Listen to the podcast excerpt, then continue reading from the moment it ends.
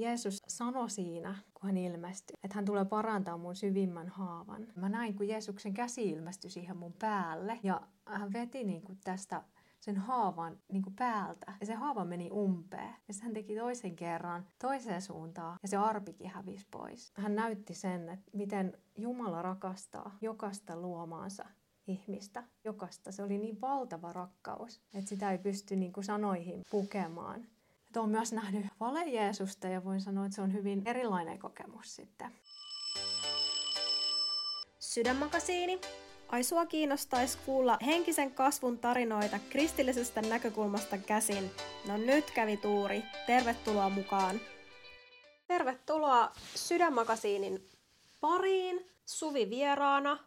Niin, tää on nyt toinen yritys. Eli tosiaan me joulukuussa Suvin kanssa kuvattiin pitkä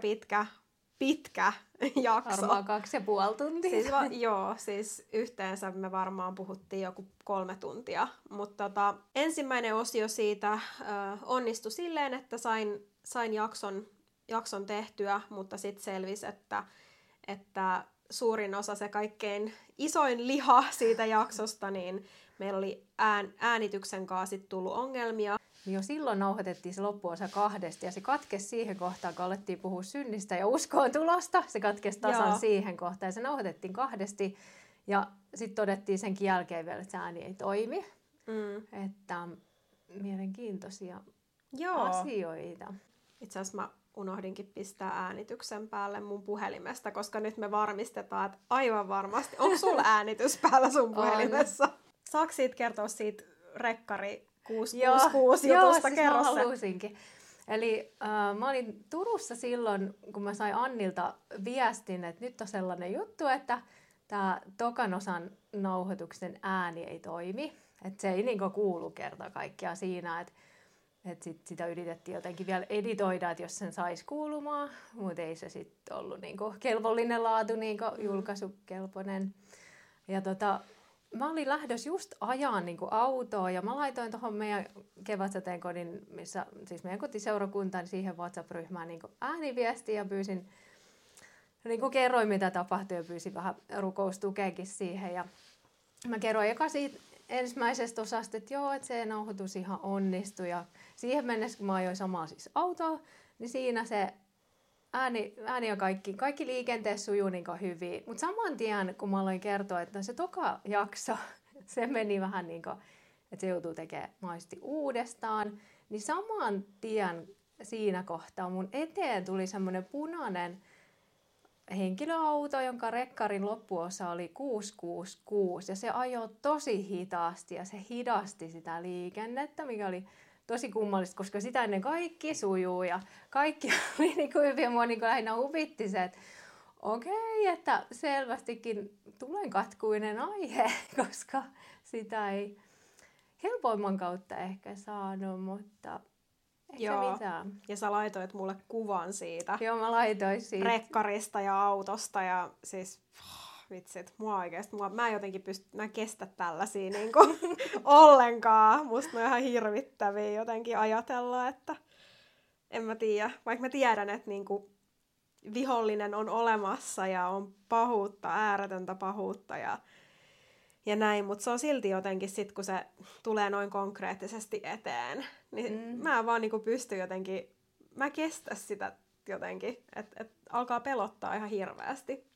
Ei sitä kannata pelätä, mutta itsellä tuli lähinnä sellainen, että okei, en nyt välttämättä haluaisi tehdä uudestaan, mutta ehkä vielä sisukkaammin silleen, että no ihan samaa sitten tehdään niin kauan, että se onnistuu, että ei ainakaan niin kuin, vihollinen ei tässä vie voittoa. Että niinpä. Joo, eli siis niin, sun uskon matka sitten on edennyt tässä tiettyjä askeleita pitkin ja ilmeisesti kaste on ollut siinä hyvin tärkeä etappi, niin haluatko kertoa siitä, että mitä siinä tapahtui? Joo, tosiaan olin kasteella, muistelisin, että se oli 25. päivä tammikuuta 2022. Ja tapahtui ihan siinä mun kotipihan, mulla on semmoinen uimalampi siinä ja sinne hyiseen veteen menin, mutta mitä tapahtui sitä ennen? Eli päivä sitä kastetta ennen mä olin kävelemässä niin kuin semmoisella luontopolulla, eikä kertaa semmoisella reitillä, ja mulla oli aivan järkyttävä olo. Reitti oli aivan ihana, mylästä tykkään tosi paljon olla luonnossa, mutta mulla oli silloin aivan niin kuin, siis niin hirveä henkivaltapainostus koko sen ajan, ja ne todellakin niin kuin halusi, että tänään on hyvä päivä päättää, niin kuin, tai hyvä hetki päättää päivänsä. Ja, että semmoista niin kuin, että kun joku painostaa niin kuin hengellisesti, niin se oli semmoinen... Siis sulle tuli semmoinen, joo, että sun pitää päättää päiväsi. Joo, ja se ei todellakaan ollut, että et ei mulla itselläni ei ollut siis sellaista oloa, vaan se selvästi tuli niinku ulkoopäin. Eli niinku, se oli niinku joku ajatus, mitä sä et tunnistanut omaksesi. Joo. Niinku ajatus. Ja myöskin semmoinen ihan, niinku, siis ihan paine niinku pään alueella tuntui semmoisena. Niinku, se oli todella, niinku, että mä muistan, kun kiersin... Niinku, Mä olin yhden mun ystävän kanssa siellä ja mentiin reitillä on semmoinen niin kuin laavupaikka tai sellainen, ja siellä laavulla oli kaksi jotain naista grillailemassa ja ne jutteli jotain. Mä olin ihan vaan, niin kuin, että mä en pysty nyt niin kuin yhtään niin kuin vastaanottaa mitään. Mä olin niin sellaisessa, niin kuin, että yrittää vaan selviytyä kotiin asti. Että se oli ihan ihmeellistä, koska normaalisti mä todellakin tykkään ulkoilla ja näin. Ja se, siis se painostus oli aivan hirveätä ja jotenkin kaikki ne asiat, siis just ne sellaiset, mitkä on itsellä niinku vaikeampia, semmoinen niinku jotenkin yksinäisyys, vaikka mä en ollut yksin, ja siis kaikki sellainen suruukin, mitä mulla on niinku ollut jotenkin semmoista tiettyä surumielisyyttä niinku paljon vuosien ajan, ne kaikki niinku tuntui, että ne tuli kerralla, oli oikein niinku pusersi sinne niinku alle, ja se oli ihan hirveä kokemus. No sit mä tulin kotiin. Ja istuin siinä keittiön pöydän ääressä ja yhtäkkiä mä koin, että siihen niin tilaan laskeutui sen valtava henkivalta.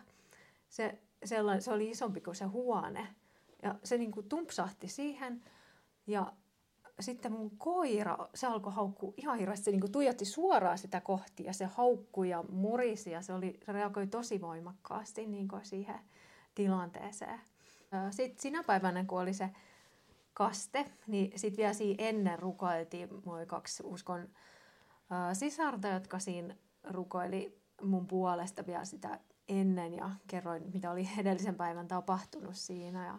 Sitten tosiaan meni siihen kasteelle ja siinä kasteessahan niin kuin ihminen saa jättää sen vanhan lihansa, vanhan minänsä sinne kasteen hautaan ja syntyä uudesti ylhäältä. Eli niin kuin Jumala luo meihin, laskee meihin sen pyhän henkensä ja me saadaan todellakin olla uusia luomuksia Kristuksessa. Ja silloin kun mä nousin siitä kasteen haudasta, eli sieltä upotuskasteesta ja menin sitten suihkuun, niin sinä aikana pyhä henki sanoi 3 kertaa, että riemu on Herrassa, riemu on Herrassa, riemu on Herrassa. Koska just sitä ennen oli kyllä ollut kaikkea muuta kuin riemua se tilanne siinä. Huomasitko sä jotenkin heti sen kasteen aikana tai jälkeen jotain erityistä? No ainakin se rauhoittui se tilanne, että se mitä oli ollut ennen sitä, niin sen jälkeen se ei. Että mä koin, että sillä oli niinku merkitys nimenomaan siinä henkivalloilla varsinkin. Että et joku semmoinen ote, mikä niillä oli ollut muuhun aikaisemmin, niin se jollain tavalla niinku herpaantui niinku sen jälkeen. Että niillä ei ollut enää semmoista luvallista otetta. Ja siihen aikaan, kun on vaikka tämä Apostolien teotkin niin kuin kirjoitettu, niin siihen aikaan ihmiset tuli uskoon ja ne kastettiin. Että se oli niin kuin samaa aikaa. Mutta puhutaanko me vielä siitä etsikkoajasta? Se jäi vähän tuossa kesken, kun oli muutamakin tällainen episodi tässä välillä. Eli Jumalan puhu sanassaan siitä, että hän antaa 2-3 etsikkoaikaa. Eli siinä, missä aikaisemmin kyselit siitä, että miten voi tulla uskoon. Että kun jotkut ihmiset todellakin niin kuin haluaa tulla uskoon, mutta me ei tulla niin kuin sillä omilla teoillamme, vaan Jumala kutsuu meitä. Ja kun me vastataan hänelle, me otetaan Jeesus Kristus vastaan meidän vapahtajana ja tunnustetaan hänellä syntimme, niin silloin me ollaan tultu uskoon. Ja Mun ensimmäinen etsikkoaika oli riparilla ja silloin mä olin saanut sitten sen riparin jälkeen semmoisen niin sukulaiselta sellaisen lasten raamatun ja mä luin sitä, että mä koin, että me oltiin kosketettu jotenkin sen riparin aikana ja koin semmoista janoa niin kuin lukea sitä lasten raamattua silloin, mutta et kun ei meillä ainakaan tiettävästi ole ketään sukulaista tai tuntenutkaan ketään uskovaa, että ketä olisi niin kuin pystynyt jotenkin viemään eteenpäin siinä uskossa, niin se sitten jossain vaiheessa hiipui ja jäi pois. Ja sitten oli toinen etsikkoaika, oli sitten 21-vuotiaana, kun koin, että elämässä oli niin kuin maallisesti kaikkea, että mulla oli vakkarityö ja oli niin kuin tosi kiva asunto hyvällä paikalla ja oli ikäiseksi, niin mulla oli taloudellisesti hyvä tilanne ja oli puoliso ja niin kuin, sillä tavalla oli kaikki ikään kuin hyvin. Mutta mulla oli valtava tyhjyys mun sisällä, se oli oikein raastava se tyhjyys ja mä jotenkin niin kuin kävin semmoista niin kuin sisäistä keskustelua, että miksi me niin kuin synnytään tänne, että jos tää on niin kuin tällaista, että jotenkin se maallinen ei niin kuin täyttänyt mun sitä niin kuin tyhjyyttä. Ja sitten eräänä päivänä tulin töistä kotiin ja lysähin keittiön lattialle ja rukoilin Jumalaa, vaikka en ollut uskossa enkä edes uskonut oikein Jumalankaan siinä kohtaa, mutta mä tiesin, että mikään niin kuin ihminen ei pysty siinä tilanteessa auttaa, että se oli niin valtava se tyhjyyden kokemus. Ja rukoilin ja koin semmoista niin kuin pientä helpotusta jotenkin sen jälkeen, mutta en ymmärtänyt vielä silloin niin kuin, tavallaan sitä rukouksen merkitystä itsessään.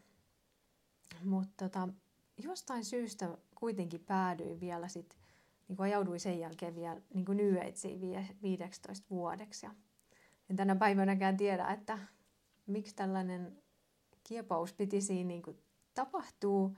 Mutta toisaalta kun mä oon aika dynaaminen ihminen ja sellainen, että tykkää, että niin kuin asioita tapahtuu niin kuin nopeasti ja on semmoinen jano ollut nyt niin kuin Jeesuksen puolella nyt sitten kun on tullut uskoon, niin voi olla, että se olisi mun kohdalla ollut jotenkin liian aikaista silloin. Mutta mennäkseni vielä takaisin etsikkoaikoihin, eli sitten tuli tämä kolmas ja viimeinen etsikkoaika, ja se tavallaan tulikin tuossa, kun sä alussa luit siitä mun uskoon tulla todistuksesta, että millä tavalla Jumala sitten niinku kutsui mua, ja se tuli täysin äkki arvaamatta. Että mä en enää itse etsin yhtään mitään, kun mä jo luulin niinku löytäneeni. Se, mitä mä jotenkin koen, että just kun ajattelee niin kuin vaikka uushenkisiä tai niin kuin henkisiä ihmisiä, niin monella on niin kuin taustalla se, että on niin kuin kaivannut sitä Jumalaa. Että just se, että ei ole niin kuin se maallinen, ei ole niin kuin täyttänyt sitä kaipausta. Että aika monella on sillä lailla, että ei ole välttämättä, no ei nyt suinkaan kaikilla, mutta ainakin ketä on itse tunne, että ei ole välttämättä niin kiinni siinä materiassa tai semmoisessa, vaan nimenomaan on niin kuin halunnut, että elämässä on jotain syvempää. Ja siihen etsimiseen on niin kuin lähtenyt. Tai siihen tyhjyyteen, tai mikä se kenelläkin on ollut se pohjimmainen kaipuu siinä, niin lähtenyt etsimään sitten. Ja tietyllä tavalla semmoinen henkisyys on niin kuin ehkä helppo väylä niin kuin päätyä sellaiseen, ainakin itse kovin helposti sinne päädyin. Se on lähestyttävämpi, ja kun siihen on niin monta väylää, semmoista väylää, mitä ei edes tunnista väyläksi. Joo, niin kuin just se, että luin kirjan. Just se, että niin sä luet vaikka Paolo Coelhon Alkemistikirjan, siis se oli mulla selkeästi semmoinen väylä. Joo. Tai menee joogaan, tai menee meditaatioretriitille, koska on kuullut, että mindfulness ja meditaatio on nyt niin kuin, että ne auttaa joissain asioissa. Ja sitten menee vaan silleen sen kummemmin ajattelematta, että siinä olisi mitään henkistä tai hengellistä tai mitään semmoista, että se on semmoinen, ja siis ihan tutkimusten mukaankin, siis se niinku just tämä henkisyys on niinku koko ajan niinku kasvamassa ja lisääntymässä, että se koko ajan niinku, se suosio lisääntyy koko ajan, että se uskonnollisuus on koko ajan silleen vähenemässä. Ehkä vähän vierastankin semmoista uskonnollisuutta, että tavallaan vaan jonkun uskonnon takia tekee jotain asioita, kun mä itse koen, että se on se elävä suhde niin kuin Jeesukseen. Ja sen takia tekee asioita rakkaudesta häneen, eikä vaan sen takia, että meillä on nyt joku oppi, jonka mukaan pitäisi toimia tietyllä siis kyllä, tavalla. Ja mä väitän, että me ei edes niin kuin tiedetä, että kuinka monta kristittyä Suomessa esimerkiksi oikeasti on, koska se, että sä kuulut kirkkoon, niin eihän se kerro oikeasti sun niin kuin hengellisyydestä yhtään mitään. Ei se kerro edes siitä, että mihin sä uskot. Joo, monet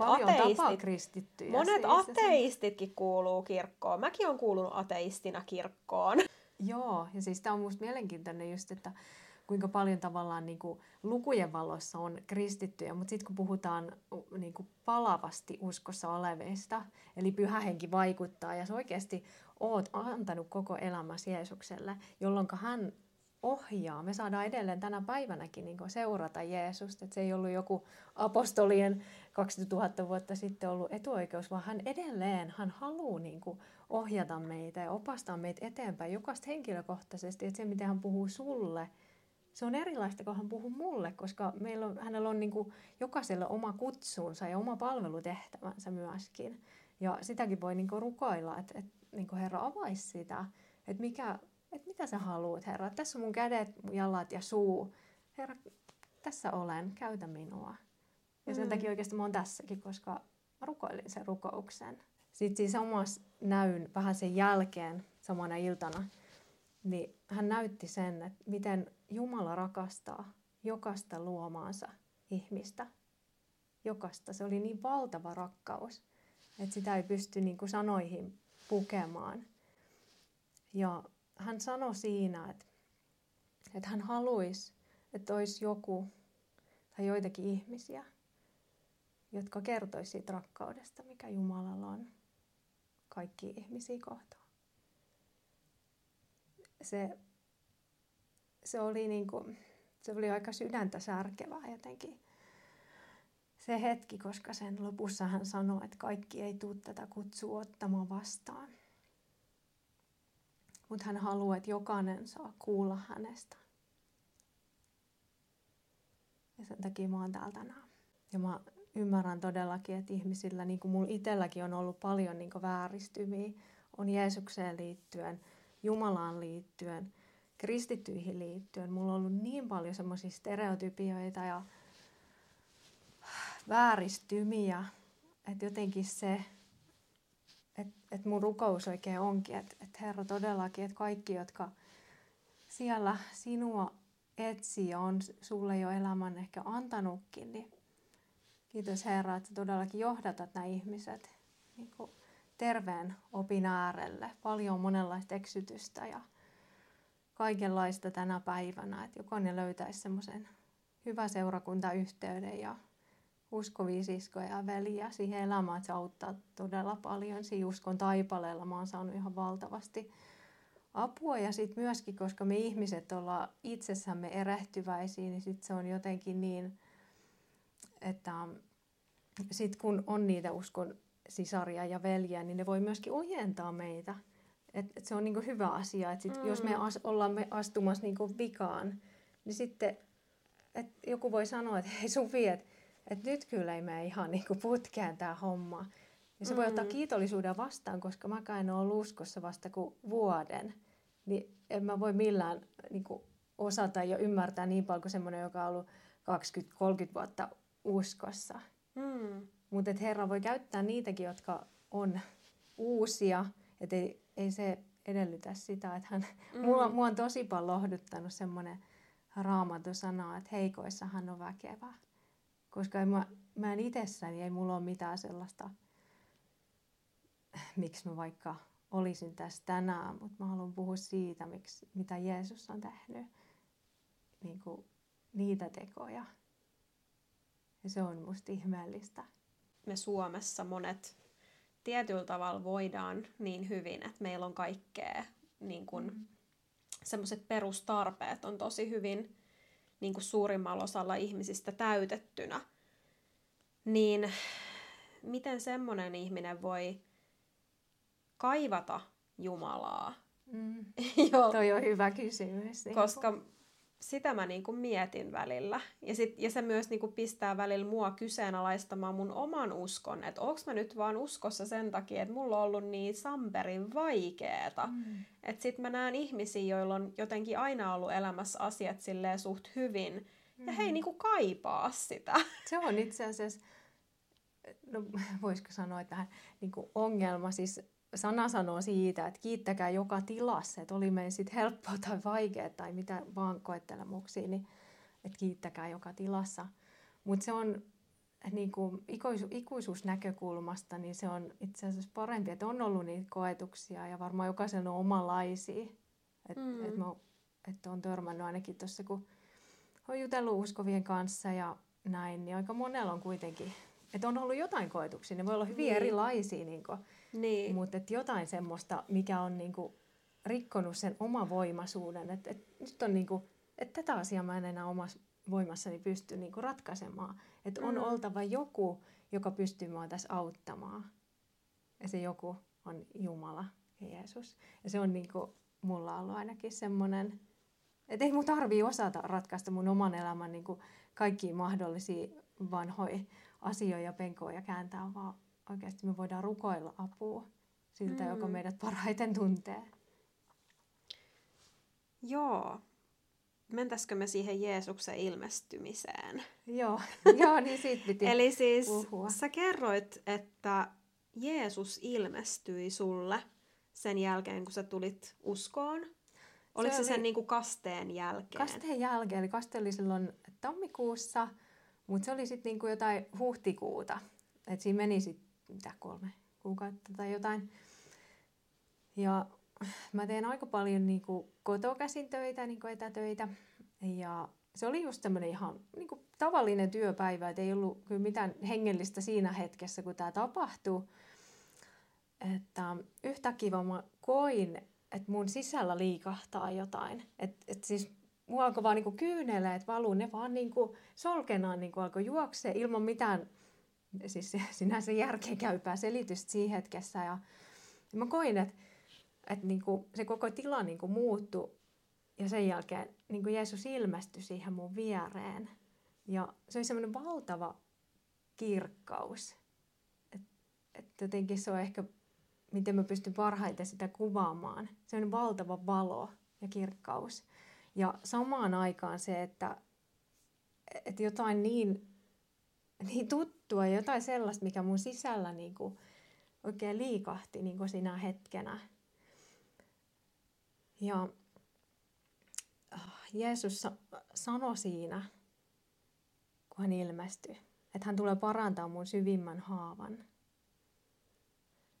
Ja henki minussa vastasi hänelle, että mä tuun ylistämään ja puhumaan hänestä. Että se oli niin vahva sellainen, koska mulla on ollut semmoinen trauma, haava tosi pitkään niin kuin enemmän niin kuin tunnetasoa koskee. Ja se on niin kuin raastanut, se oli jo ennen kuin mä oon ollut uskossa, siis niin paljon aikaisemmin kuin mä oon ollut silleen, että jos mä voisin yhden asian vaan saada elämässäni, niin mä haluaisin, että se haava paranisi, koska se on aiheuttanut mulle niin paljon tuskaa niin kuin tunnetasolla. Ja sitten hän sanoi just sen sanan, että hän tulee parantaa mun syvimmän haavan. Ja samalla hän kosketti mua sellaiseen rakkauden, mitä kukaan ihminen ei pysty antaa. Se oli ihmeellinen hetki ja mun sanat ei millään riitä kertomaan sitä, mitä siinä tapahtuu. Mutta mä haluan myöskin kertoa siitä, että olen myös nähnyt vale-Jeesusta ja voin sanoa, että se on hyvin erilainen kokemus sitten. Että myöskin tällainen Jeesuksen näköinen hahmokin on tuossa uskonkin taipaleen aikana alkuvaiheessa näyttäytynyt. Ja alkuun mä olinkin siltä, että Jeesus tulee, mutta sitten mä ihmettelin, että miten tämä ei herätä mitään. Että jotenkin on semmoinen, että vähän näyttää sellaiselta, että siitä puuttui se kirkkaus. Siinä oli ikään kuin Jeesuksen näköinen hahmo. Ja sitten mä pyysin, että näytä itsesi. Että siinä oli jotain, mikä aiheutti mulle, että heräsi semmoinen epäilys, että onko tässä nyt kaikki ihan kunnossa. Ja niinä kertoina, niin joko sieltä on näkynyt häntä sieltä semmoisen valkoisen kaavun alta, tai sitten on sen pyynnön jälkeen näkyy sarvet, tai sitten joku tämmöinen käsimerkki, mitä se on näyttänyt, että siitä on tiennyt. Ja sitten mä oon pyytänyt Jeesuksen nimessä, että nämä väistyy. Ja ne on kyllä lähtenyt aina. Mutta tavallaan kaikki, mikä ilmestyy Jeesuksena, niin se ei ole välttämättä sitä, että koettelee tosi tarkasti, mutta se varsinainen ilmestyminen oli niin semmoinen, se oli niin omanlaisensa kokemus, että se ei ole vaan se, mitä sä näet, vaan se oli jotain niin syvällistä, mitä liikahtaa siinä sisällä. Haluaisin vaan jotenkin nostaa, että jotenkin opii erottaa. Silloin kun sä koit, että se todellinen Jeesus näyttäytyi sulle, niin oliko sillä semmoista fyysistä hahmoa vai oliko se valo? Se oli enimmäkseen niin kuin semmoinen valtava valo, mutta siinä ei ollut niin, kun se oli niin kirkas, että se ei ollut sillä tavalla, että tuossa on nyt joku mieshahmo. Mm. Mutta sen tiesi, että se on hän. Joo. Ja se on se rakkaus on niin ihmeellinen, mikä toi on mielenkiintoista ja se, siinä mielessä on hyvä ottaa tässä nyt esille, kun puhutaan siitä uushenkisyydestä ja New Ageista, kun siellä on monilla ihmisillä on semmoisia näkemisen kykyjä ja moni voi vaikka kokea, että he on vaikka nähnyt Jeesuksen tai että he vaikka kommunikoi päivittäin tämmöisen Kristusenergian kanssa tai sillä on niin kuin monia tällaisia nimiä. Niin just se, että se ei välttämättä ole sit aina sitä, mitä se niin kuin lupaa. Ja ehkä senkin haluan nostaa, että se ei ole mikään sellainen, että tarvitsisi tavoitella jotain spesiaalikokemuksia. Että hän antaa jokaiselle sen mukaan, miten niin kuin katsoo parhaaksi. Että se ei ole mitenkään, niin kuin, että jonkun kokemus olisi parempi tai huonompi tai jotain sellaista. Että mulla sitten tarvin niinku semmoisen vahvistuksen, koska mä oon niin kaivannut sitä, että oikeasti voi joskus niinku vapautua sellaisesta surusta, mitä on niinku kantanut niin pitkään niinku itsen sisällä. Että se lupaus osui mulle niin sellaiseen niinku syvään paikkaan, että ehkä sen takia koen, että hän halusi tämän antaa. Joo, mutta kerro siitä paranemisesta. Että kävikö sit oikeasti niin, että sussa tämä haava parannettiin? Joo, tämä oli... Siinä meni sitten joitain kuukausia, eli lokakuussa, niin sitten olin mukana tällaisesta uskovien, niin kuin se oli tämmöinen viikonloppun tapahtuma, oltiin yön yli ja siellä oli eräs pastori sitten puhumassa, ja oli paljon, niin kuin, oltiin jo esirukoiltu tosi paljon sen tapahtuman puolesta ja sitten vielä siellä rukoiltiin ja koin Pyhän Hengen voimakkaasti niin kuin siinä viikonlopun aikana.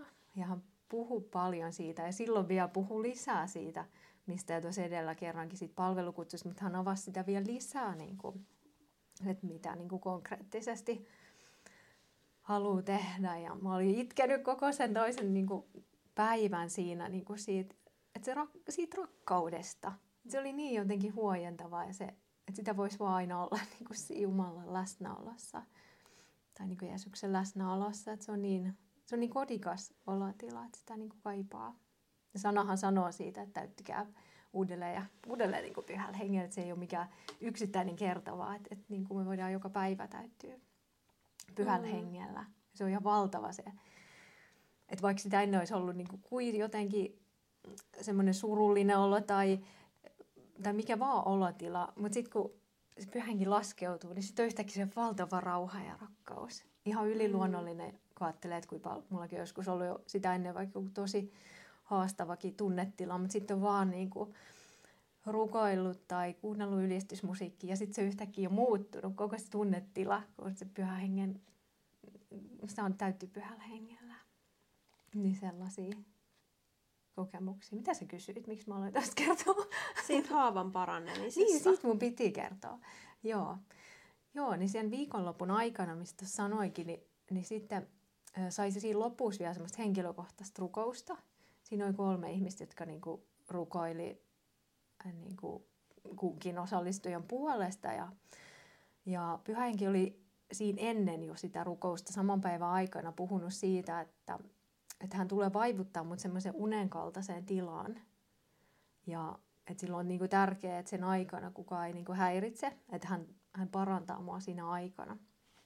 Ja no sit kun oli se mun rukouksen vuoro, tai mulle rukoiltiin, niin mä niinku, no mä menin siihen maahan ja mä näin saman tien, mä olin useamman viikon ajan nähnyt semmoista, että on valtava vahva niin täältä ylhäältä tänne lantion alaosan saakka, ja se näyttäytyi semmoisena niin kuin ihan koko kehon niin kuin kokoisena avohaavana. Ja mä koin, että se liittyy just siihen tunnetason haavaan, joka oli ollut niin kuin sieltä lapsesta asti. Jotenkin se oli semmoinen yksinäisyys ja suru ja sellainen, mitä siihen niin kuin oli kytkeytynyt.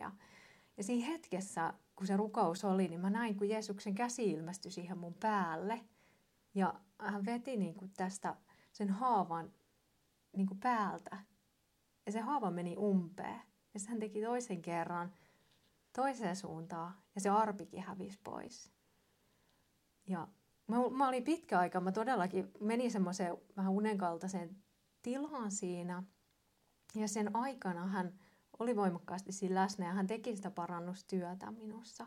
Mä oikein osaa kuvata sitä tämän paremmin, mutta jonkun aikaakin siinä olin, en tiedä kauanko kelloajallisesti, kuulin sitten vaan jo, että muutta siellä jo loppurukoilemassa. Mä makaan edelleen siellä lattialla. Ja se seuraava päivä oli ihan ihmeellinen. Siis en ole kokenut, millaista on taivaassa ja näin jonain päivänä toivottavasti sinne pääsen. Mutta se kokemus siinä seuraavan päivänä, kun oli saanut sitä ennen, niin kuin se haava oli parannettu, niin se oli niin kuin semmoinen taivaallinen.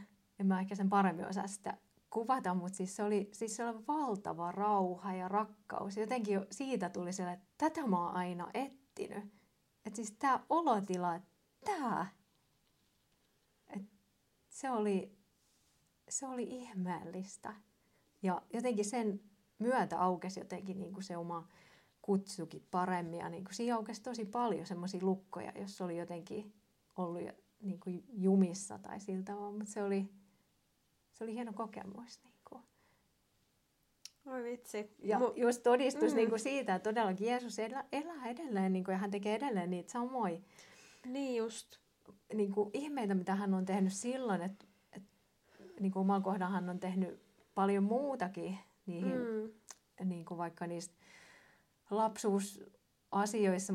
Hän on vaikka hyppinen mukaan hyppynaru. Hän on siis näyttänyt semmoista niinku kuvaa, voisiko se nyt siltä vaan näkyy, siitä, että hän hyppii mun kanssa hyppynaruun. Silloin kun mä oon ollut lapsi, niin mä olin aina sellainen hyppynarun pyörittäjä, että mä koin itsessäni niinku arvottomuutta, että mä en ole tarpeeksi arvokas olemaan se, joka hyppii, vaikka mä olin samanlainen lapsi kuin muutkin, että mäkin kaipasin sitä, mä olisin halunnut hyppiä, mutta mä olin vaan se, joka pyöritteli sitä hyppistä siellä. Ja siitä oli jäänyt mun sisälle. En mä ollut sitä mitenkään niin kuin aktiivisesti miettinyt aikuisella tai muuta, mutta Herra nosti semmoisen muiston. Ja hän lähti niin kuin muuttamaan ja parantamaan niin kuin sitä. Siis semmoisia vanhoja muistoja. Niin kuin. Sitten oli toinen oli semmoinen, kun mä olin niin kuin ihan vauva ja hän oli mun kanssa helistimellä.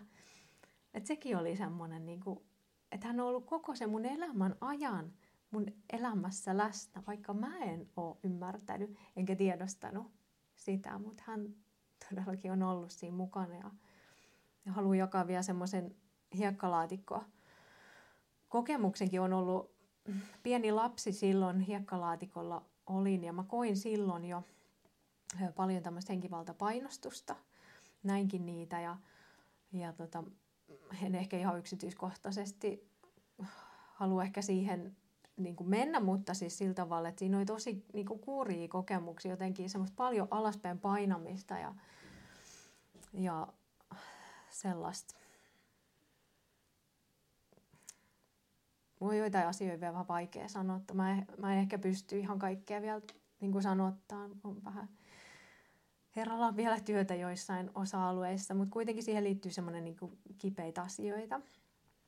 Ei siis pelkästään se hiekkalaatikko, mitä muuta siihen liittyy.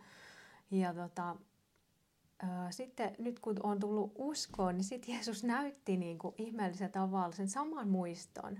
Mutta hän näytti sen, että hän on ollut siinä mun kanssa. Että kaikki se, mitä vihollinen on koettanut sanoa, niin kuin painaa alas ja niin kuin just sitä, että sinä et ole mitään, olisi parempi kuin et olisi syntynyt. Ja siis tosi paljon sellaista niin kuin dissaavaa ja niin kuin. Se on vaikuttanut paljon mun itsetuntoon, vääristänyt niin kuin minä kuvaa.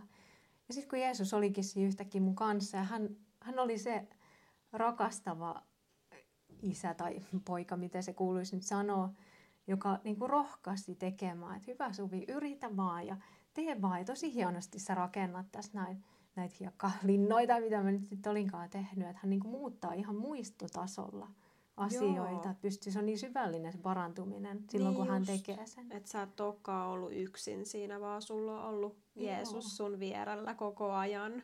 Että sä et ole vaan tiennyt sitä. Joo, ja se on musta niin kuin... Se on tosi lohdullista ajatella, että kaikki, kun mulla on paljon semmoista niin jotenkin yksinäisyyttä ollut niin kuin taustalla, niin sit kun oot silleen, mutta enhän mä olekaan ollut yksin, että mä oon vaan niin kuin kokenut yksinäisyyttä tai myös ne henget on paljon niin kuin luonut semmoista erillisyyttä suhteessa muihin ihmisiin. Ja sit kun onkin silleen, että vau, kiitos todellakin, että sä voit muuttaa niitä muistojakin. Ja tämä on niin kuin ehkä se, kun tuossa alussa niin kuin kerroin siitä, että miten kun on tottunut, että on joku tekniikka, millä käsitellä asioita, niin nämä on ehkä niin kuin just siitä, että millä tavalla niin kuin mun kohdalla tämä prosessi on tapahtunut. Että mä en ole itse mitenkään näitä muistoja niin kuin kaivannut sieltä tai mitään, vaan niin kuin, hän on nostanut niitä ja niin kuin myös parantanut niitä samalla, että ne ei vaan niin kuin nouse ja sitten lillutsii huonossa olossa, vaan hän myös niin kuin aktiivisesti... muuttaa niitä. Ja mä oon ollut itse semmoinen niin kuin janoinen sen oppimisen suhteen ja halunnut olla häntä lähellä. Et varmasti jokaisella se on omanlaisensa matka. Niin periaatteessa tommonen, niin kuin, että muutetaan muistoja, käydään läpi lapsuuden traumaattisia kokemuksia, visualisoidaan niitä erilaisiksi, niin toihan on tietyllä tavalla tosi New Agea. Että ehkä niinku, mä olisin saattanut itse niinku kysyä, että no mikä se ero sitten on siinä, että jos mä nyt itse menen jonnekin regressiohoitoon, tai en mä tiedä miksi niitä kutsutaan, mutta silleen, että menen johonkin meditatiiviseen tilaan ja niinku tietoisesti lähden purkaa jotain traumaja, niin miten tämä eroo siitä, tämä sun kokemus, osaako sanoa, tai eroako se jotenkin? No toki mulla ei ole kaikista hoidoista kokemusta, niin. Mutta aika monesta kyllä. Mutta silloin kun tein niitä niin kuin vaikka tekniikoilla ja meditoiden, niin silloin se oli niin kuin sellaista, että minä tein. Ja sitten oli se tekniikka, jolla niin kuin poistetaan. Että se oli semmoista aktiivista niin kuin jotenkin ja semmoista omavoimasta niin kuin tekemistä. Mutta siinä kun Jeesus tekee, niin hän tietää täsmälleen, mitä hän tekee. Hän tuntee meidät niin kuin paremmin kuin me itse. Ja se... Hän tietää myös täsmälleen sen parannuskeinon siihen. Että sitten helposti, kun koittaa itse, niin että no mikäs nyt auttaisi tähän, niin sit tulee niitä. Niin kuin, mä en jotenkin ehkä uskokaan siihen, että me pystytään niin kuin täysin itseämme auttamaan tai vapauttamaan niistä semmoisista kaikista asioista. Että... Siinä on niin kuin paljon muuttunut niin kuin se, miten näkee niitä asioita. Joo, mielenkiintoista. Itsellä kyllä niin kuin herää jonkinlainen kateus, mutta semmoinen niin kuin kaipuu ehkä tuosta sun paranemistarinasta. Niin kuin, että vitsi, kun mä itsekin saisin, koska mä tiedän, että mullakin on lapsuudesta haavoja, niin kuin tosi syviä, tosi samantyylisiä. Joo. Kuin mitä sä kuvailit, just sellaista niin kuin erillisyyden tunnetta ja merkityksettömyyden tunnetta ja tuntuu, että osa siitä on niin kuin varmaan perittyäkin jostain niin kuin, tiedätkö, sukupolvien takaa. Joo, kun sanassahan puhutaan siitä, että hän kostaa esi-isiemme teot 3. tai 4. polven asti, että voi olla jotain semmoista, mistä ei niin kuin... Että ei niinku edes tunne niitä ihmisiä. Niin just, että ei edes osaisi niitä. Jos menee jonnekin terapiaan, niin en mä osaisi niistä asioista puhua tai vaikka niin.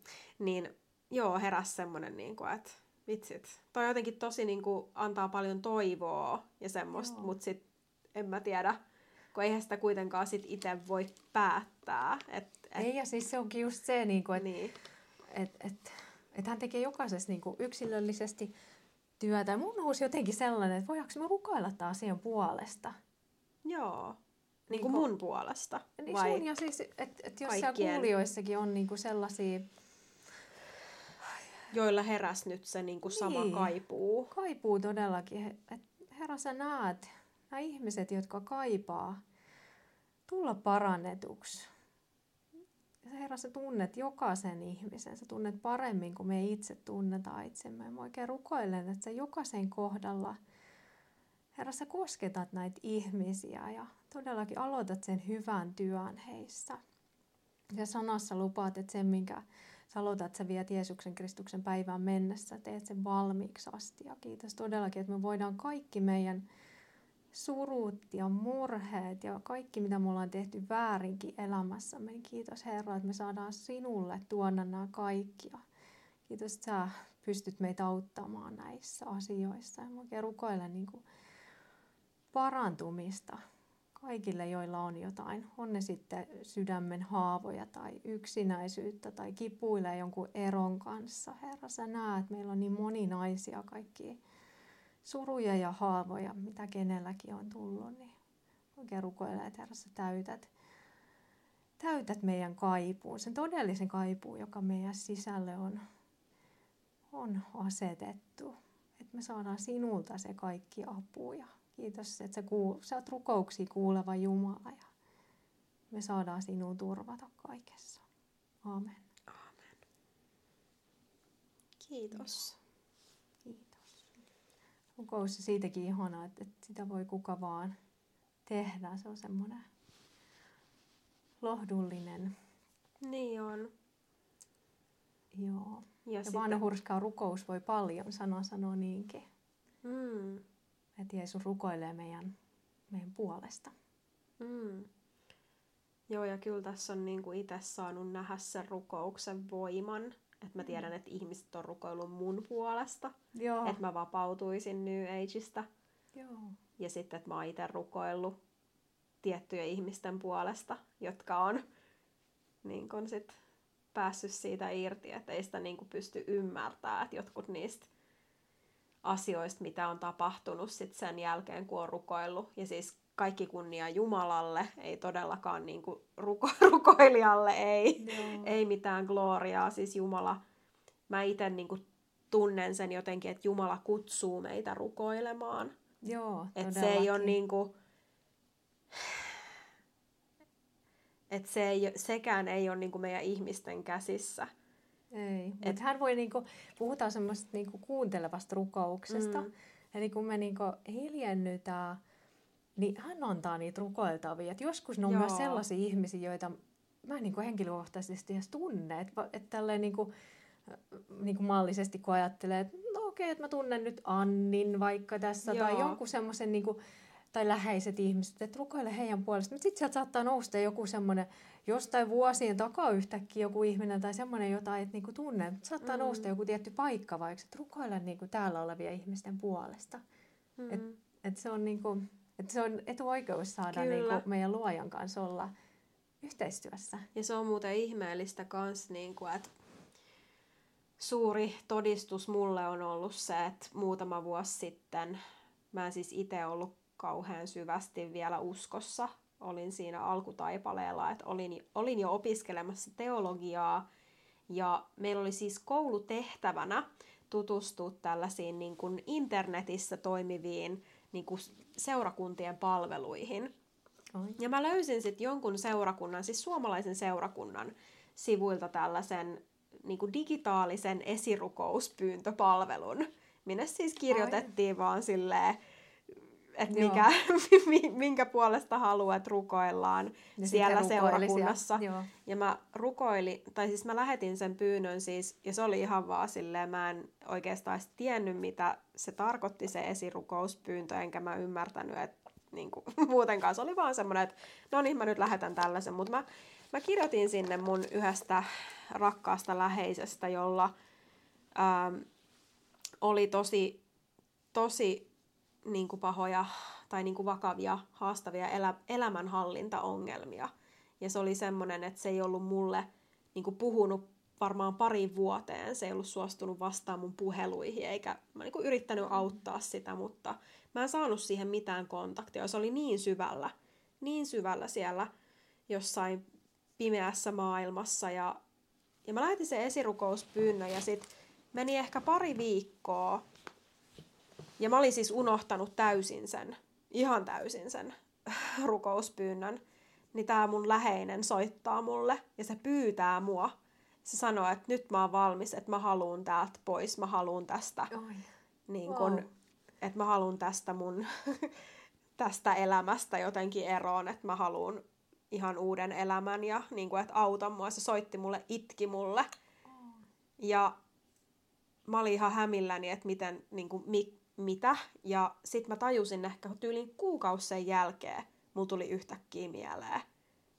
Niin se rukous. Se rukous, joo. Joo, todella. Et se oli kyllä, koska mä en pysty käsittämään, että miten se olisi voinut tapahtua muuten, koska mä olin... yhtäkkiä. Aivan yhtäkkiä. En mä ollut yrittänyt silloin niin kuin niihin aikoihin mitään kontaktia edes ottaa, koska mä olin niin kuin menettänyt täysin toivoni. Siis se on ihmeellistä, miten joku ihmissuhdekin voi niin kuin muuttua sen rukouksen kautta, että vaikka ei olisi semmoista niin kuin sanallista yhteyttä vaikka jonkun kanssa, kun on kuullut, yksi uskovelikin todisti niin kuin, tämmöistä anteeksiantoa liittyen, niin kuin, että se oli niin kuin viho viimeistä, mitä jotenkin pystyy. Ja sit kun kuitenkin, että kun Pyhä Henki pyytää, että anna anteeksi, niin sitten se muuttuu ne tilanteet, saa niin kuin sen rauhan siitä. Joo. Joo, ja just se, niin kuin, että sielläkin seurakunnassa niin he oli rukoilleet täysin heille tuntemattoman ihmisen puolesta. Niin, ettei edes tiennyt, että kuka... Että he ei ole mitenkään visualisoinut sitä ihmistä tai niinku siihen ei ole liittynyt. Usein niinku manifestaatio ja rukoilu jotenkin sekoitetaan. Mutta kun nehän on niinku täysin... Niinku, ne on niinku vastakkaiset asiat melkeinpä. Että kun manifestoinnissahan sä niinku pyrit manipuloimaan todellisuutta niinku sun mielen mukaiseksi.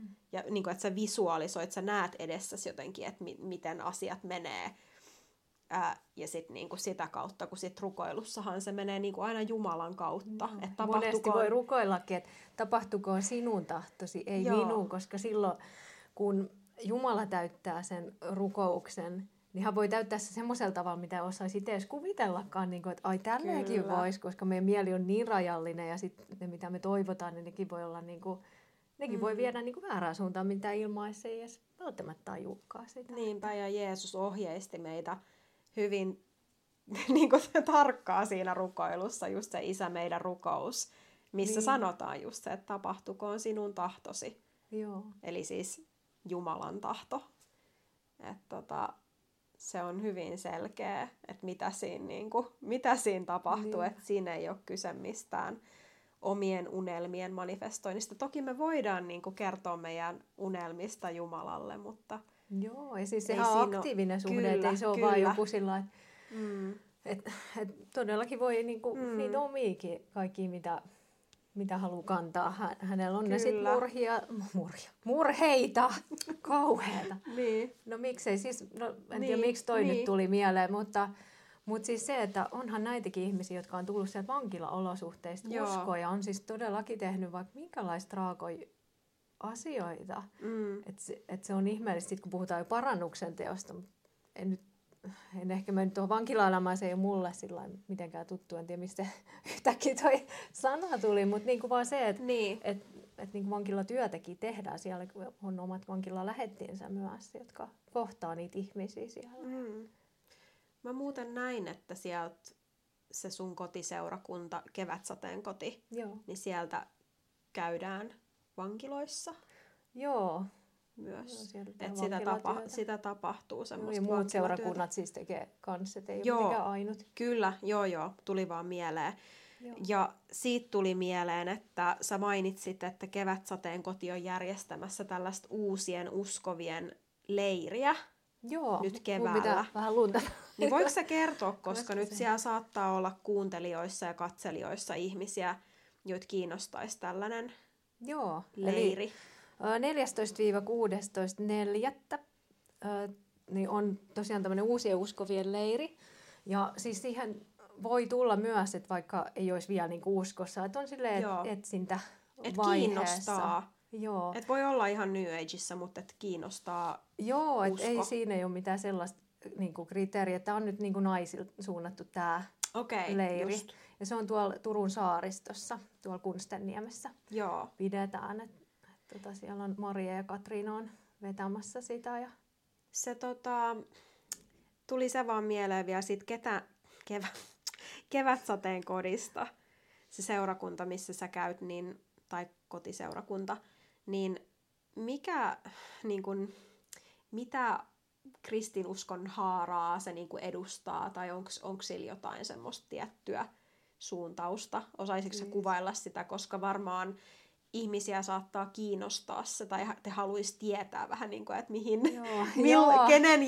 kenen järjestämälle leirille he olisi sit mahdollisesti menossa, että onko se helluntailainen vai lestadiolainen vai niin kuin mikä. Se ei kuuluta mihinkään niin kuin tämmöisen, siis ei olla minkään tämmöisen, mistä vaikka mainitsit näitä seurakuntia, niin ei kuuluta mihinkään niiden alle, vaan ollaan todellakin kotiseurakunta ja niin kuin... Julistetaan ristiveren evankeliumia, eli ihan sitä, että halutaan seurata Jeesusta ja sitä sananmukaista opetusta pyritään niin kuin siihen ja pidetään yhteisiä paastoja silleen, että lähennyttäisiin niin Herraa niin ja siltä tavalla. Ja sananmukainen opetus, niin sehän ei välttämättä tarkoita siis mitenkään fundamentalistista, eli niin kuin sanan... niin kuin, tietyllä tavalla, että jokainen sana niin kun otetaan kirjaimellisesti, koska Raamatussahan on paljon myös vertauskuvia. Ja niin kun... Joo, siis täytyy tietysti ymmärtää se konteksti. Ja ehkä siitä tuleekin mieleen se, että kun jotkut ottaa näitä tämmöisiä sormipaikkoja niin kun sieltä, että välttämättä ei voi sellaista niin kun suositella, että otanpa jostain, koska sitten se voi vähän niin kun irrota sieltä kontekstista, että siinä mielessä hyvä lukea aina se koko kirja, vaikka siis niin kuin Raamatussa sisällä monta kirjaa, niin tavallaan, että lukee sillä tavalla, niin sen ymmärtää, että mihin se viittaa, koska sitten jos ottaa vaan jonkun, niin kuin, että no, kuulostaapa jännältä tai näin. Mutta siis, eli pyritään todellakin niin kuin, löytää se, mikä on niin kuin Jumalan tahto. Ja, niin just, että mitä Jumala tarkoittaa sillä hänen... Niin kuin sanallaan. Mutta niinku se just, että jokainen niinku rukoilisi sitä, että mikä on niinku se Jumalan tahto, että minne hän lähettää kenetkin. Että se tavallaan mulla oli niinku kutsu mennä tänne, mutta että jokainen löytäisi semmoisen oman seurakuntayhteyden, mihin Herra asettaa. Ja niin just. Sillä tavalla. Mullahan ei ole vielä niinku omaa seurakuntaa tai siis semmoista, minkä jäsen olisin tai missä kävisin vakituisesti.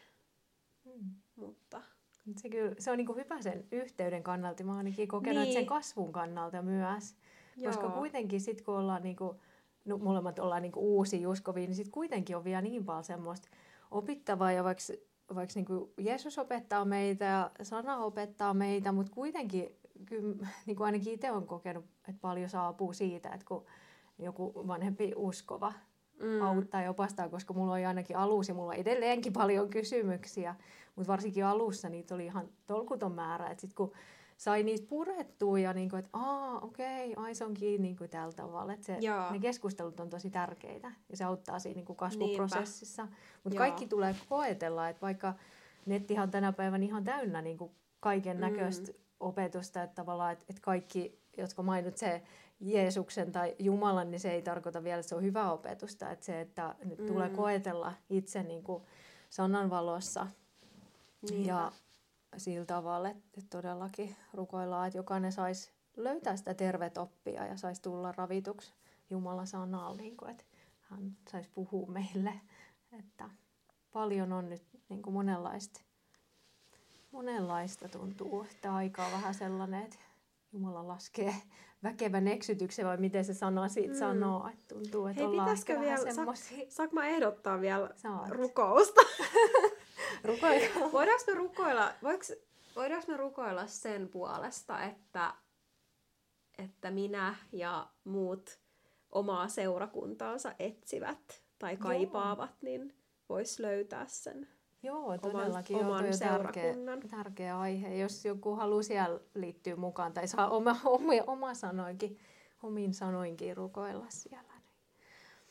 Joo, kiitos Jeesus. Me halutaan tulla sun kasvojen eteen Annin kanssa ja kaikki kuulijatkin, jotka siellä tänään on kuulemassa. Ja me jos oikein pyydetään sulta sitä ohjausta, että sä, Herra, tiedät, mikä on itse kullekin se paras seurakuntayhteys, Herra, jossa itse kukin saa tulla ravituksi, Herra, terveellä opilla ja todellakin, että sä, Herra, tiedät, mikä kenellekin parhaiten sopii. Puhu niin selkeästi, että jokainen kuulemalla kuulee ja tietämällä tietää, että tänne sinä oot, Herra, asettanut meidät. Ja auta siinäkin, ettei me mentäisi sen takia, että joku ystävä nyt sattuu olemaan jossain, vaan että Herra, sä puhuttelet jokaiselle henkilökohtaisesti.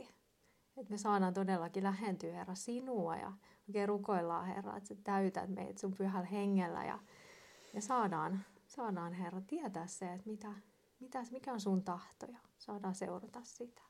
Aamen. Aamen. Ihanaa. Joo. Musta on ihana jotenkin rukoilla. Ja sitten on vielä erikseen, jos puhutaan niinku palvelutehtävistä, jollainhan on niinku esirukouskutsukin oikein rukoilla niinku jonkun asian puolesta ennalta ja näin, että se on sitten omanlaisensa. Mitäs meillä oli? Meillä oli joku lista, mitä... Joo, siis meillä on enää yksi asia listassa, eli se syntisen rukous. Joo, eli tämä oli nyt se, mitä me viimeksi koitettiin. Ei, mutta hei, vielä siitä leiristä. Niin miten sinne voi ilmoittautua? Joo, tai eli, miten siitä saa lisää informaatiota? Joo, eli kannattaa käydä Kevät-sateen kodin nettisivuilla. Niin siellä on ne yhteystiedot, eli sieltä sähköpostilla. Ehkä sähköposti on nyt semmoinen selkeä, miksei soittamallakin. Joo. Siellä on ne yhteystiedot. Ja Kevät-sateen kodilla on myös Instagram-sivu. On Instagram ja Facebook-sivu. Ja mä en tiedä mitä kaikkia. Mä en ole mikään some-ihminen itse niin vahvasti, että mä tietäisin. Mutta siis löytyy ihan somesta sillä nimellä. Että jos haluaa, niin voi tosiaan ilmoittautua. Ei siis todellakaan edellytä mitään semmoista niinku osaamista tai muuta niinku uskontaipaaleilla. Tiedätkö paljon se maksaa? Meillä ei ollut siitä vielä, mutta siitä voisi laittaa, voi vaikka sanoakin siitä, että laitetaan nettisivuun niin kuin infoa. Okay. Niin sitä kautta. Joo, sekin voi sitten olla tärkeä tieto nimittäin. Joo, yleensä noissa on siis pyritty, niin kuin monissa muissakin tämmöisissä hengellisissä, mikä on ollut mulle tosi ihmetys, kun on tullut sieltä henkisestä taustasta, kun kaikki maksoi aina aika paljonkin, kaikki kurssit ja tällaiset. Ja sitten kun on tullut tähän hengelliseen puolelle, on ihan niin kuin, että tosi paljon kaikkea niin kuin ihan ilmaiseksi. Tai sitten on just sillä tavalla, että saadaan ne pakolliset kulut, niin kuin tuossakin on todennäköisesti niin, että se leiripaikan maksu saadaan katettua ja ne ruuat. Siis et yleensä ne on ollut hyvin kohtuullisia, kun niitä on ainakin tämmöisiä naisten leirejä ollut aikaisemmin. Niin, sillä tavalla yritetään just, että mahdollisimman, että olisi niin kuin kaikille budjeteille siis sopivaa. Joo, eli ei ole mikään... miljoonan euron retriitti. Ei. Mä voi sanoa valmiiksi, mutta onko ne jotain, niinku, olisiko jotain 70 euroa ollut joskus tai jotain. Mä en halua sanoa mitään tarkkaa, mutta siis semmoinen kuitenkin. Joo. Ja sitten on paljon niinku, semmoistakin toimintaa, mikä on ihan ilmaista, että voi lähteä niinku, mukaan, vaikka jonnekin ollaan käyty niinku, tämmöisellä niinku, luontopolkureitillä, missä on semmoisia raamatun paikkoja siellä. Mikähän sekin niin uudessa kaupungissakin se nyt oli. No kuitenkin, että siis semmoisia erilaisia toimintaa, mutta todellakin toivoo, että jokainen löytää sinne, minne Herra johdattaa. Mutta tämä nyt oli vaan semmoisena nostona, jos joku haluaa tulla katselemaan, mitä se uskon elämä on. Joo, mä luulen, että mä ainakin tuun sinne, jos mä vaan pääsen. Siis, jos Jumala suojaa elämä. Niin. Jep. Mutta otettaisiko me tähän... loppuun. Tosiaan viimeksi koetettiin 2 kertaa nauhoittaa tämä kohta. Eli syntisen rukous on siis sellainen, että jos ihminen haluaa tulla uskoon, ottaa Jeesuksen vapahtajanaan vastaan, niin luin tästä tämän ja jostain syystä se kamera temppuili todella paljon, että nauhoitettiin tämä viimeksi 2 kertaa ja siltikään se ei onnistunut, niin Herra auta ja armahda, että saataisiin tämä nyt niin kuin vedettyä läpi ja todellakin. Eli sä luet sen sieltä jostain. Joo, eli tämä on tämmöinen starttipaketti, en tiedä mitä näkyy siellä, no kuitenkin starttipaketti uskoon tulleille. Et tässä on tämmöisiä, niin kuin just kerrottu, uudesti syntymisestä ja kasteesta ja seurakuntayhteydestä ja mitäs kaikkea muita tässä nyt oli, niin rukouksesta ja raamatusta, semmoisia niin kuin uskon alkeita tai perusasioita. Tämä on ollut kyllä tosi kiva, mutta näitä on monenlaisia, niin kuin mitä Onko toi nyt semmoinen rukous, että me voidaan tässä rukoilla samalla vai? Joo, että jos haluaa mukana, niin tässä voi yhdessä rukoilla. Tai tämmöisen voi myös ihan niin kuin omiin sanoa, että ei ole mitään semmoista, että tarvitsisi juuri näillä sanoa. Mutta se joskus helpottaa, kun ei välttämättä niin kuin tiedä vaan. Siis mullakin oli se, että kun mietin, että no miten mä voin tulla uskoon, niin kuin, että mitä se niin kuin edellyttää. Niin tavallaan se on tosi yksinkertainen. Mutta mä luen sen vaikka tästä. Ja todellakin. Herra Jeesus, minä uskon, että sinä olet Jumalan poika ja että sinä kuolit ristillä minun puolestani ja että sinä nousit kuolleista. Minä tiedän, että olen syntinen ja että olen tehnyt syntiä elämällä elämääni omilla ehdoillani. Olen niin pahoillani. Pyydän, että annat minulle anteeksi. Käännyn pois kaikista synneistäni ja vanhoista tavoistani ja vastaanotan sinut pelastajanani ja Herranani. Alan seurata sinua. Kiitos Jeesus, että rakastat minua ja olet pelastanut minut. Aamen. Aamen. Aamen. Sitä mä kyllä mietin tossa yksi päivä ja oikeastaan niin kuin herkistyin itkemään, kun mä mietin sitä, että kun mä oon lukenut Raamatusta myös siitä, että miten Jumala kutsuu meitä ja periaatteessa me ei voida siihen niinku, me ei voida itsestä päättää, että kutsuuko Jumala meitä niin kun jokaistahan kutsuu kuitenkin. Niin, mutta niinku, missä vaiheessa ja milloin ja ketä ja näin. Et esimerkiksi jos me haluttaisiin, että meidän naapuri tulisi uskoon, niin ei me voida sitä niinku päättää. Eikä me voida sitä manifestoida. Ja toki me voidaan rukoilla sen puolesta, mutta sitä mä niinku vaan oikeasti itkin, että miten mä voin olla niin onnekas, että Jumala on kutsunut mua. Että miten mä oon niinku ansainnut sitä. Niinku, että enhän mä oon sitä ansainnut. Ei mulla meistä kukaan ole niinku tavallaan ansainnut sitä, mutta se on lahja, jonka voi ottaa ilmaiseksi vastaan. Hän tarjoaa ilmaista lahjaa ja moni kävelee siitä ohi. Siis ja se on niin suuri lahja.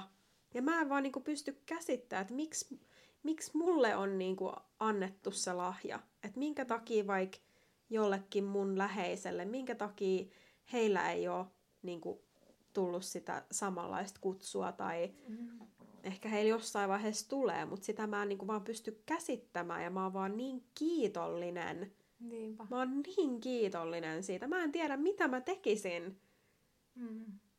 Mulla nousi jotenkin se sananpaikka, että ei Jeesus tullut tänne syntynyt maailmaan sen takia, että hän tuomitsisi maailmaa, vaan sen takia, että ihmiset saataisiin hänen kauttaan pelastua. Ja sitä mä vaan ymmärrän, että niin kuin se on. Niin. Siitä mä on niin kiitollinen. Niin, siitä on niin kiitollinen, että miksi minä kaikista ihmisistä, että minä. Niin. Niin kuin, että mä tiedän niin paljon parempia ihmisiä. Niin kuin paljon parempia kandidaatteja, niin kuin ihan omasta lähipiiristäkin, jotka niin kuin olisi paljon jotenkin niin kuin, tuntuu, että he on valmiiksi jo niin kuin melkein parempia kristittyjä kuin mä vaikka. Mutta sitten pitää muistaa, niin kuin, että kun Jeesuskin oli niiden synnin tekijöiden luona, että ei hän että hyvin harva niistä, jotka on siellä ikään kuin hyvässä maailmassa ja maailman silmin menestyneitä, niin hyvin harva niistä tulee kääntyneeksi hänen puoleen. Ehkä se, mistä puhuttiin tuossa aiemmin, että kun on kaikki niin hyvin, niin hän kutsuu niin kuin sieltä syntisiltä teiltä niin kuin meitä. Ja me saadaan niin kuin armosta, te olette pelastettuja, ette tekojenne kautta, ettei kukaan kerskaisi. Ehkä me voidaan tähän alkaa pikkuhiljaa lopettelemaan. Oliko sinulla vielä? Lopetellaan vaan. Joo. Kiitos Suvi paljon. Kiitos Anni. Tästä valtavasta haastattelurupeamasta. Mä en tiedä montako kertaa meillä on tässä tänäänkin katkennut tämä kamerayhteys. Koira pissasi ensin matolle, sitten se ripuloi matolle. Sitten te kävitte ulkona. Mä kävin viemästä ulkona. Kamera tilttasi välissä. No, tämä nyt on tosiaan kolmas kerta, kun tämä loppu otettiin tässä, niin kuin, siis yhteensä kun viimeksi niin kuin, nauhoitettiin jo pari kertaa, nyt oli kolmas kerta. Että on tässä ollut haasteita, mutta siis mä oon todella iloinen, että me ollaan saatu tässä jutella ja jakaa näitä asioita. Joo, mä oon kanssa tosi iloinen ja tosiaan nyt vielä nämä pakolliset mainostukset tai käskyt, pyynnöt. Eli kun jotain ajatuksia herää tästä jaksosta, niin kirjoitahan sinne kommenttiosioon. Ja mä aina sanon, että jos ei ole mitään sanottavaa, niin kirjoittaa vaikka pelkästään sen sydänemojin, niin se auttaa boostaa sitä algoritmia, että mahdollisimman moni saisi nähdä ja kuulla tämän jakson. Taas se, miten nämä YouTubet sun muut toimii, että ne nostaa ylös niitä jaksoja, mitkä on saanut peukkuja ja kommentteja ja tälleen näin. Ja niin. Mulla jotenkin nousee se, että jos joku haluaa, niin rukoilkaa Annin puolesta ja muidenkin puolesta tietysti, mutta jotenkin se on kun tekee, säkin teet tällaista niin kuin nauhoitus ja moni katsoo näitä ja voi tulla monenlaisia reaktioita, ihan niin kuin ymmärrettävästikin voi tulla, mutta et joskus rukoustuki voi olla tosi tarpeen, niin kuin itse kullekin meistä. Niin. Joo, ja mä oon saanut tosi paljon viestejä ihmisiltä, että he rukoilee mun puolesta, tai heidän seurakunnassa jopa rukoillaan mun puolesta, tai heidän rukouspiirissä tai jossain, ja mä oon tosi kiitollinen siitä. Mä oon niin uusi tässä mun uskossa, että mä en edes tiennyt, että mä tarvitsen mitään rukoustukea. Enkä mä vieläkään ihan käsitä sitä, että mistä siinä on kyse, mutta niin kuin haluan koko sydämestäni kiittää joka ikistä ihmistä, joka on edes kerran rukoillut tämän niin kuin Sydänmakasiini-podcastin puolesta. Ja niin kuin haluan vielä korostaa sitä, että tämä on täysin voittoa tavoittelematon podcast. Eli tästä ei niin kuin kukaan saa pennin hyrkkää, eikä ole sellaista niin kuin, tarkoitus niin kuin, tulevaisuudessakaan.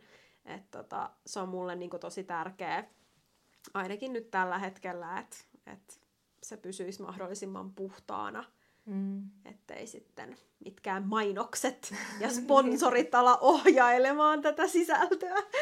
Mutta joo, kiitos paljon kaikille. Kiitos. Ja siunausta kaikille. Siunausta ja ihanaa kevään alkua. Ja nähdään seuraavan jakson parissa. Moi moi! Moikka!